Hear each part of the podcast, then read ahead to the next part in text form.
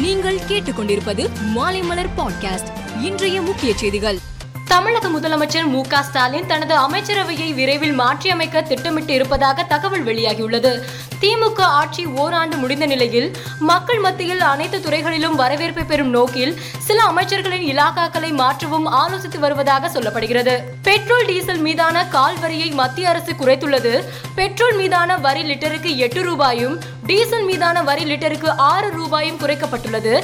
இதனால் சென்னையில் இன்று பெட்ரோல் விலை எட்டு ரூபாய் இருபத்தி ரெண்டு காசுகள் குறைந்து ஒரு லிட்டர் நூற்றி இரண்டு ரூபாய் அறுபத்தி மூன்று காசுகளுக்கும் டீசல் ஆறு ரூபாய் எழுபது காசுகள் குறைந்து ஒரு லிட்டர் தொண்ணூத்தி நான்கு ரூபாய் இருபத்தி நான்கு காசுகளுக்கும் விற்பனை செய்யப்படுகிறது.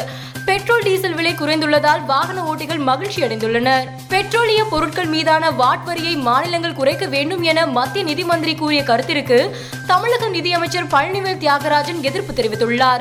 வரியை உயர்த்தும் போது கலந்தாலோசிக்காத மத்திய அரசு குறைக்கும் போது மாநில அரசுகளை அறிவுறுத்துவது எந்த விதத்திலும் நியாயமில்லை என்று அவர் குறிப்பிட்டுள்ளார். மத்திய அரசு பெட்ரோல் டீசல் மீதான கலால் வரியை குறைத்துள்ள நிலையில் தமிழக அரசு குறைந்தபட்சம் பெட்ரோல் விலையை லிட்டருக்கு இரண்டு ரூபாயும் டீசல் விலையை லிட்டருக்கு நான்கு ரூபாயும் குறைக்க வேண்டும் என அதிமுக ஒருங்கிணைப்பாளர் ஓ பன்னீர்செல்வம் கேட்டுக்கொண்டுள்ளார்.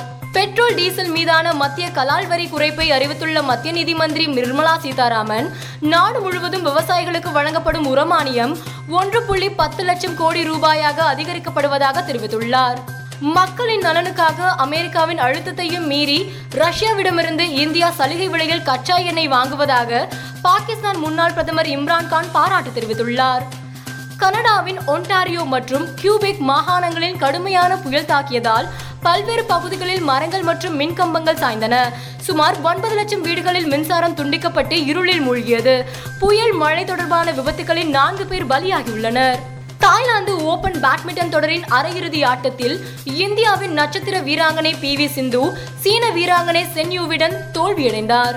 ஐபிஎல் தொடரின் நேற்றைய ஆட்டத்தின் போது சாதகமான நிலையிருந்தும் ரிவ்யூ கேட்காததால் டெல்லி அணி கேப்டன் ரிஷப் பன் மீது விமர்சனங்கள் முன்வைக்கப்படுகின்றன.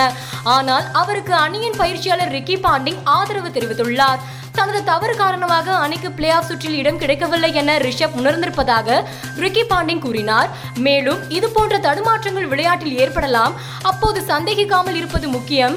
ரிஷப் வலுவாக திரும்புவார் என்றும் நம்பிக்கை தெரிவித்தார். மேலும் செய்திகளுக்கு மாலைமலர் டாட் காமை பாருங்கள்.